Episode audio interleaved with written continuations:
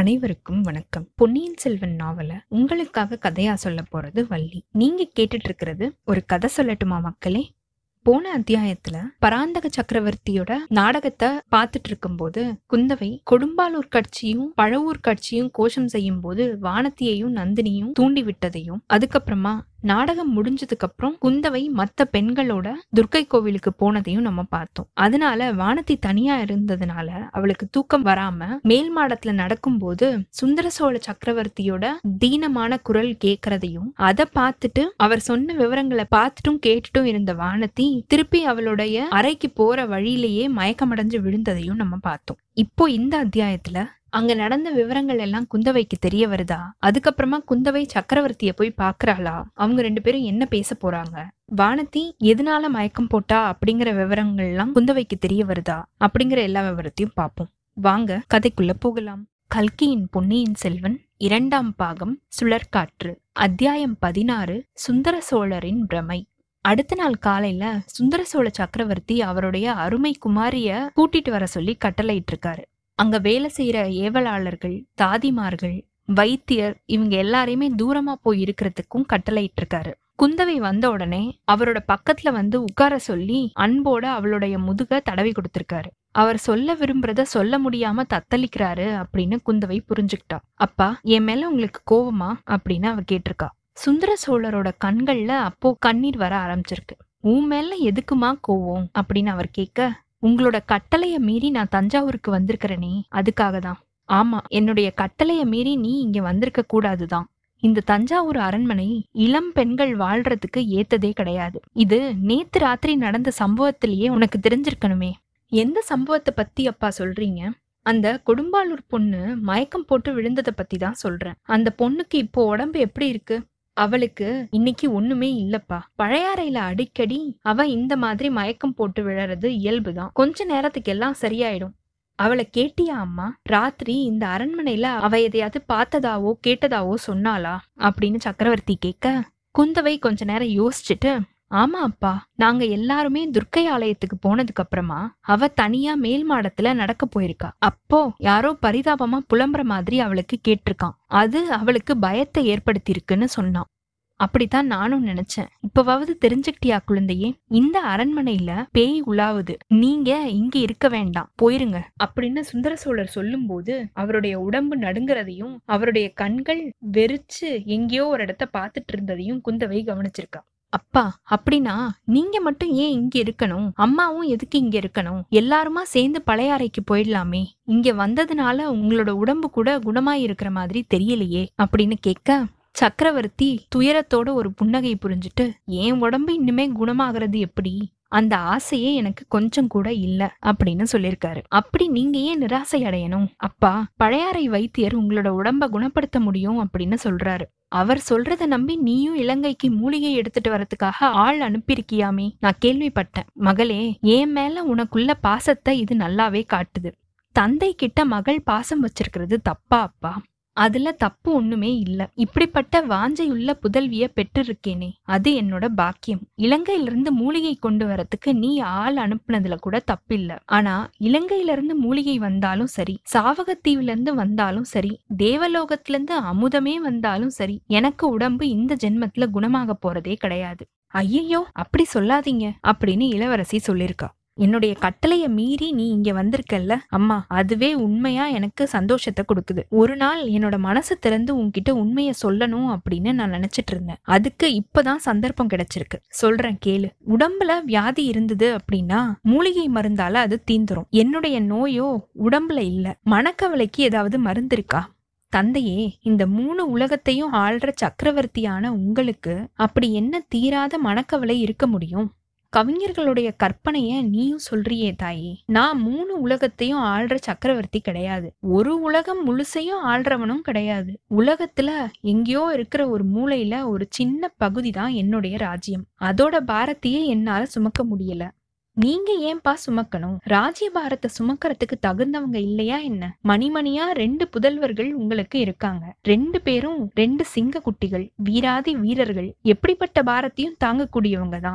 மகளே, அத நினைச்சாதான் எனக்கு நெஞ்சு பகீர் அப்படிங்குது. உன்னோட சகோதரர்கள் ரெண்டு பேருமே இணையில்லாத வீரர்கள் தான். உன்ன மாதிரியே அவங்களையும் கண்ணுக்கு கண்ணாதான் வளர்த்திருக்கேன். அவங்களுக்கு இந்த ராஜ்யத்தை கொடுத்தா அவங்களுக்கு நல்லது செய்யறவனா இருப்பேனோ அப்படிங்கிற சந்தேகம் எனக்கு இருக்கு. ராஜ்யத்தோட பெரிய ஒரு சாபக்கேட்டையும் அவங்களுக்கு ஒப்படைக்கிறது நல்லதுன்னு சொல்றியா? அப்படி என்ன சாபக்கேடு இருக்க முடியும் இந்த ராஜ்யத்துக்கு? புறாவுக்கு சதைய கொடுத்த சிபியும் கண்ணுக்குட்டிக்காக மகனை கொடுத்த மனுநீதி சோழரும் நம்ம குலத்து முன்னோர்கள். கரிகால் வளவரும் பெருநர் கிள்ளியும் இந்த ராஜ்யத்தை ஆண்டவங்க. உடம்புல தொண்ணூறும் ஆறும் புண் சுமந்த வீர விஜயாலய சோழர் இந்த சிம்மாசனத்துல இருந்துதான் ஆட்சி செஞ்சாரு. காவிரி நதி தீரத்துல நூத்தி எட்டு ஆலயங்கள் எடுப்பித்த ஆதித்த சோழரும் சிற்றம்பலத்துக்கு பொன் வீய்ந்து பொன்னம்பலமாக்குன பராந்தகரும் இந்த ராஜ்யத்தை விஸ்தரிச்சிருக்காங்க. அன்பும் சிவமும் அவராவே வீட்டிருந்த கண்டராதித்தரும் அரசு செலுத்திட்டு வந்த தர்ம மகாராஜ்யம் தானே இது. இப்படிப்பட்ட ராஜ்யத்துக்கு சாபக்கேடு என்னவா இருக்க முடியும்? அப்பா, நீங்க ஏதோ மனப்பிரமையில இருக்கீங்க. இந்த தஞ்சாவூர் கோட்டையை விட்டு நீங்க கிளம்பி வந்தீங்க அப்படின்னா நான் இந்த இடத்த விட்டு கிளம்புன அடுத்த நிமிஷமே என்ன ஆகும்னு உனக்கு தெரியாதா? அழகான பழையாறைய விட்டு இந்த தஞ்சாவூர் கோட்டையாகிய சிறையில நான் சந்தோஷத்துக்காக இருக்கேன் அப்படின்னா நீ நினைக்கிற? குந்தவை, நான் இங்க இருக்கிறதுனால இந்த பழம்பெரும் சோழ சாம்ராஜ்யம் சின்ன பின்னமாகாம காப்பாத்திக்கிட்டு வரேன். நேத்து ராத்திரி நாடகம் நடந்துட்டு இருக்கும் போது என்ன நடந்துச்சு அப்படின்றத கொஞ்சம் யோசிச்சு பாரு. நிலாமாடத்தோட முகப்புல இருந்து நான் எல்லாத்தையும் கவனிச்சுக்கிட்டு தான் இருந்தேன். நாடகத்தை நடுவுலயே நிறுத்திடலாமான்னு கூட எனக்கு தோணுச்சு. தந்தையே, இது என்ன நாடகம்? நல்லா தானே இருந்துச்சு. சோழக்குல பெருமையை நினைச்சு என்னோட உள்ளம் பூரிச்சுதே. எதுக்காக நிறுத்தணும்னு நினைச்சீங்க? நாடகத்துல எந்த பகுதி உங்களுக்கு பிடிக்காம இருந்துச்சு? நாடகம் நல்லாதாமா இருந்துச்சு. அதுல எந்த குற்றமுமே இல்ல. நாடகத்தை பார்த்தவங்களோட நடத்தைய பத்தி தான் சொல்றேன். கொடும்பாளூர் கட்சியும் பழவேற்றையர்களோட கட்சியும் எழுப்புன அந்த போட்டி கோஷங்களை நீ கவனிக்கலையா என்ன? கவனிச்சேன் அப்பா. நான் ஒருத்தன் இங்க இருக்கும் போதே இவங்க இப்படி நடந்துக்கிறாங்களே, நான் இங்க இல்ல அப்படின்னா என்ன ஆகும்னு யோசிச்சு பாரு. நான் தஞ்சாவூரை விட்டு கிளம்புன அடுத்த நிமிஷமே ரெண்டு கட்சிக்குள்ளேயும் சண்டை வந்துரும். கிருஷ்ண பரமாத்மாவோட சந்ததிகள் ஒருத்தரை ஒருத்தர் தாக்கிக்கிட்டு அழிஞ்ச மாதிரி இவங்களோட அழிவோட சேர்த்து இந்த சாம்ராஜ்யத்தோட அழிவும் வந்துரும். அப்பா, நீங்க இந்த சோழ சாம்ராஜ்யத்துல சர்வாதிகார சக்கரவர்த்தி. பழவேற்றையர்களும் சரி, கொடும்பாளூர் வேளரும் சரி, நீங்க காலால இட்ட பணிய அவங்க தலையால செய்ய கடமைப்பட்டவங்க.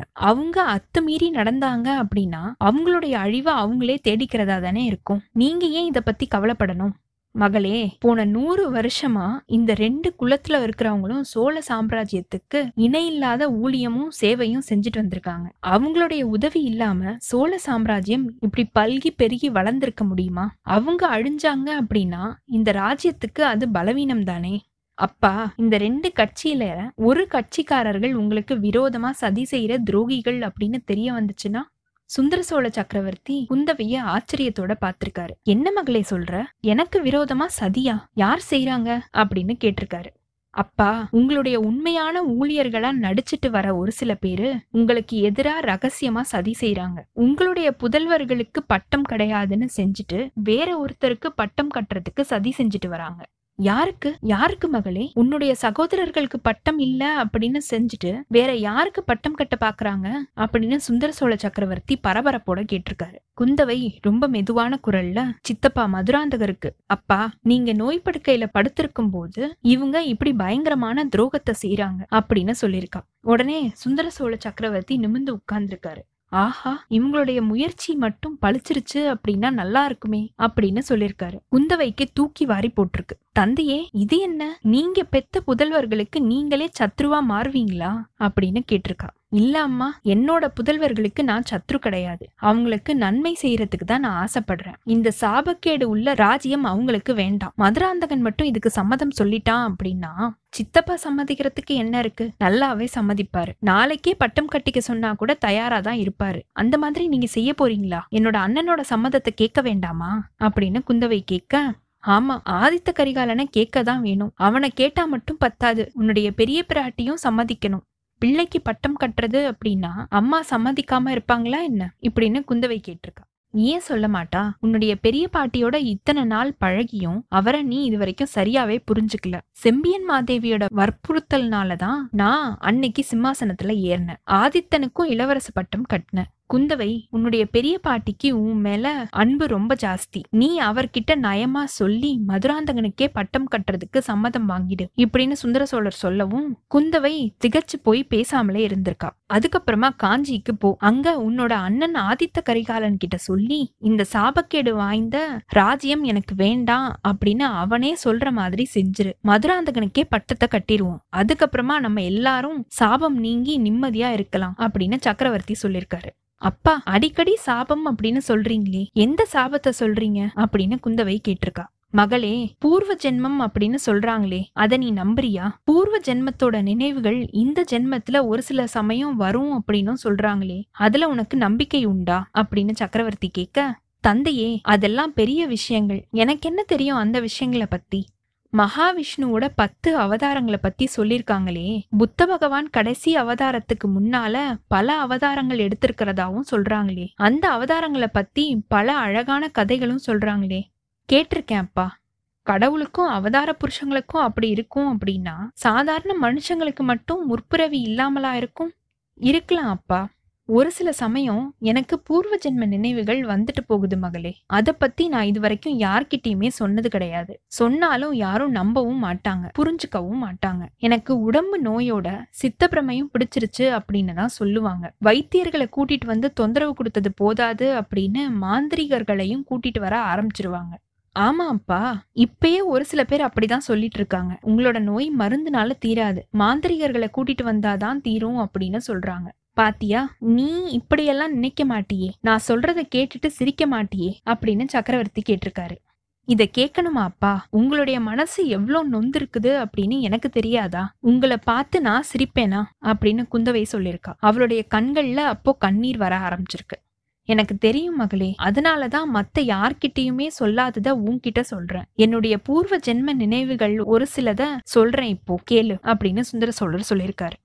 நாலு பக்கமும் கடல் சூழ்ந்த ஒரு அழகான தீவு. அந்த தீவுல எல்லா பக்கத்திலயும் பச்சை மரங்கள் மண்டி வளர்ந்திருந்திருக்கு. மரங்கள் இல்லாத இடங்கள்ல நெருக்கமா புதர்கள் வளர்ந்திருந்திருக்கு.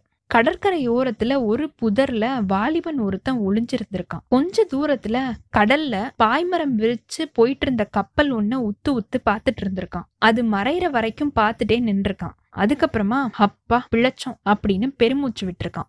அந்த வாலிபன் ராஜகுலத்துல பிறந்தவன், ஆனா ராஜ்யத்துக்கு உரிமை உள்ளவன் கிடையாது. ராஜ்யம் ஆள்ற ஆசையும் அவனுக்கு கிடையாது. அவனுடைய தகப்பனாருக்கு முன்னாடி பிறந்த மூணு சகோதரர்கள் இருந்திருக்காங்க. அதனால ராஜ்யம் ஆள்றத பத்தி அவன் கனவுல கூட நினைச்சது கிடையாது, ஆசையும் இருந்தது கிடையாது. கடல் கடந்து நாட்டுக்கு போர் புரியறதுக்கு போயிருந்த சைனியத்தோட அவனும் போயிருக்கான். ஒரு சின்ன படையோட தலைமை அவனுக்கு கொடுக்கப்பட்டிருக்கு. போர்ல அவனுடைய சைன்யம் தோல்வி அடைஞ்சிருச்சு. கணக்கில்லாம நிறைய பேர் மாண்டு போயிருக்காங்க. வாலிபன் தலைமை எடுத்து நடத்திட்டு வந்த படையில எல்லாருமே செத்து போயிட்டாங்க. அந்த வாலிபனும் போர்ல உயிரை விடுறதுக்கு துணிஞ்சு எவ்வளவோ சாகச செயல்களை செஞ்சு பார்த்திருக்கான். ஆனா அவனுக்கு சாவே வரல. தோத்து ஓடிய சைனியத்துல உயிரோட தப்பி பிழைச்சவங்களோட துறைமுகத்துக்கு வந்து சேர்ந்திருக்கான். திரும்பி தாய்நாட்டுக்கு போறதுக்காக எல்லாருமே ரெடியா இருந்திருக்காங்க. திரும்பி போறதுக்கு அந்த வாலிபனுக்கு மட்டும் ஆசையே இல்லை. தன்னோட கீழே இருந்த படை வீரர்கள் அத்தனை பேரையும் பறி கொடுத்துட்டு அவன் தாய்நாட்டுக்கு திரும்பி போறதுக்கு விரும்பல. அவனுடைய குலத்தை சேர்ந்தவங்க மகாவீரர்கள் அப்படின்னு புகழ் பெற்றவங்க. அந்த புகழுக்கு அவனால களங்கம் வரத அவன் விரும்பல.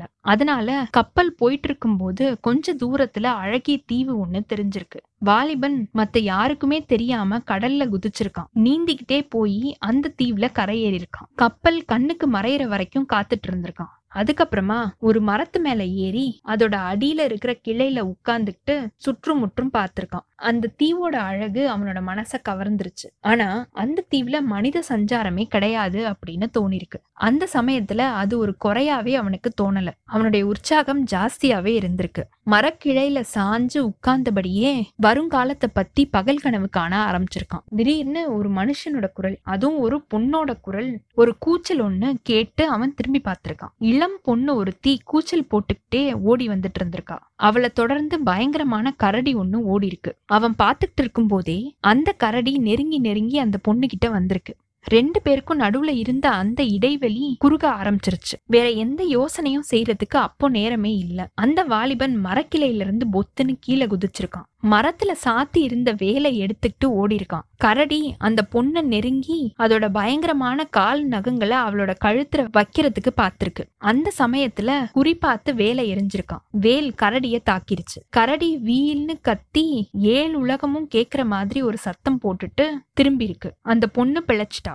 ஆனா இப்போ அந்த வாலிபன் ஆபத்துல மாட்டிக்கிட்டான். காயம்பட்ட அந்த கரடி அவனை நோக்கி பாஞ்சு வந்திருக்கு. வாலிபனுக்கும் கரடிக்கும் துவந்த யுத்தம் நடந்திருக்கு. கடைசியில அந்த வாலிபனையே ஜெயிச்சிட்டான். வெற்றி அடைஞ்ச அந்த வாலிபனோட கண்கள் உடனே நாலு பக்கமும் தேடி இருக்கு. எதை தேடிச்சு அப்படின்னு அவனுக்கே முதல்ல தெரியல. அதுக்கப்புறமா சட்டுன்னு தெரிய வந்திருக்கு. அவனுடைய கண்கள் தேடினது அந்த பொண்ணை தான். சாஞ்சு வளைஞ்சு குறுக்குல வளர்ந்திருந்த ஒரு தென்னை மரத்துக்கு பின்னால அந்த பொண்ணு சாஞ்சு நின்னுட்டு இருந்திருக்கா. அவ கண்கள்ல வியப்பு, முகத்துல ஒரு மகிழ்ச்சியும் அப்போ இருந்திருக்கு. அவ காட்டுல வாழ்ற பெண், உலகத்துல உள்ள நாகரிக வாழ்க்கைய பத்தி அறியாதவர் அப்படின்னு அவளுடைய தோற்றத்திலையும் உடையிலையுமே தெரிஞ்சிருக்கு. ஆனா அவளுடைய அழகுக்கு உவமை சொல்றதுக்கு இந்த உலகத்துல யாருமே இல்ல அப்படின்னு சொல்ற மாதிரி இருந்திருக்கா. அந்த பொண்ணு அங்க நின்னுட்டு இருந்த அந்த காட்சி ஒப்பற்ற ஆற்றல் படைச்ச ஒரு ஓவிய கலைஞன் ஒருத்தன் தீட்டின சித்திர காட்சி மாதிரியே இருந்திருக்கு. அவ உண்மையிலேயே ஒரு பொண்ணா இருந்தாலும் இந்த உலகத்து பொண்ணா இருக்க முடியாது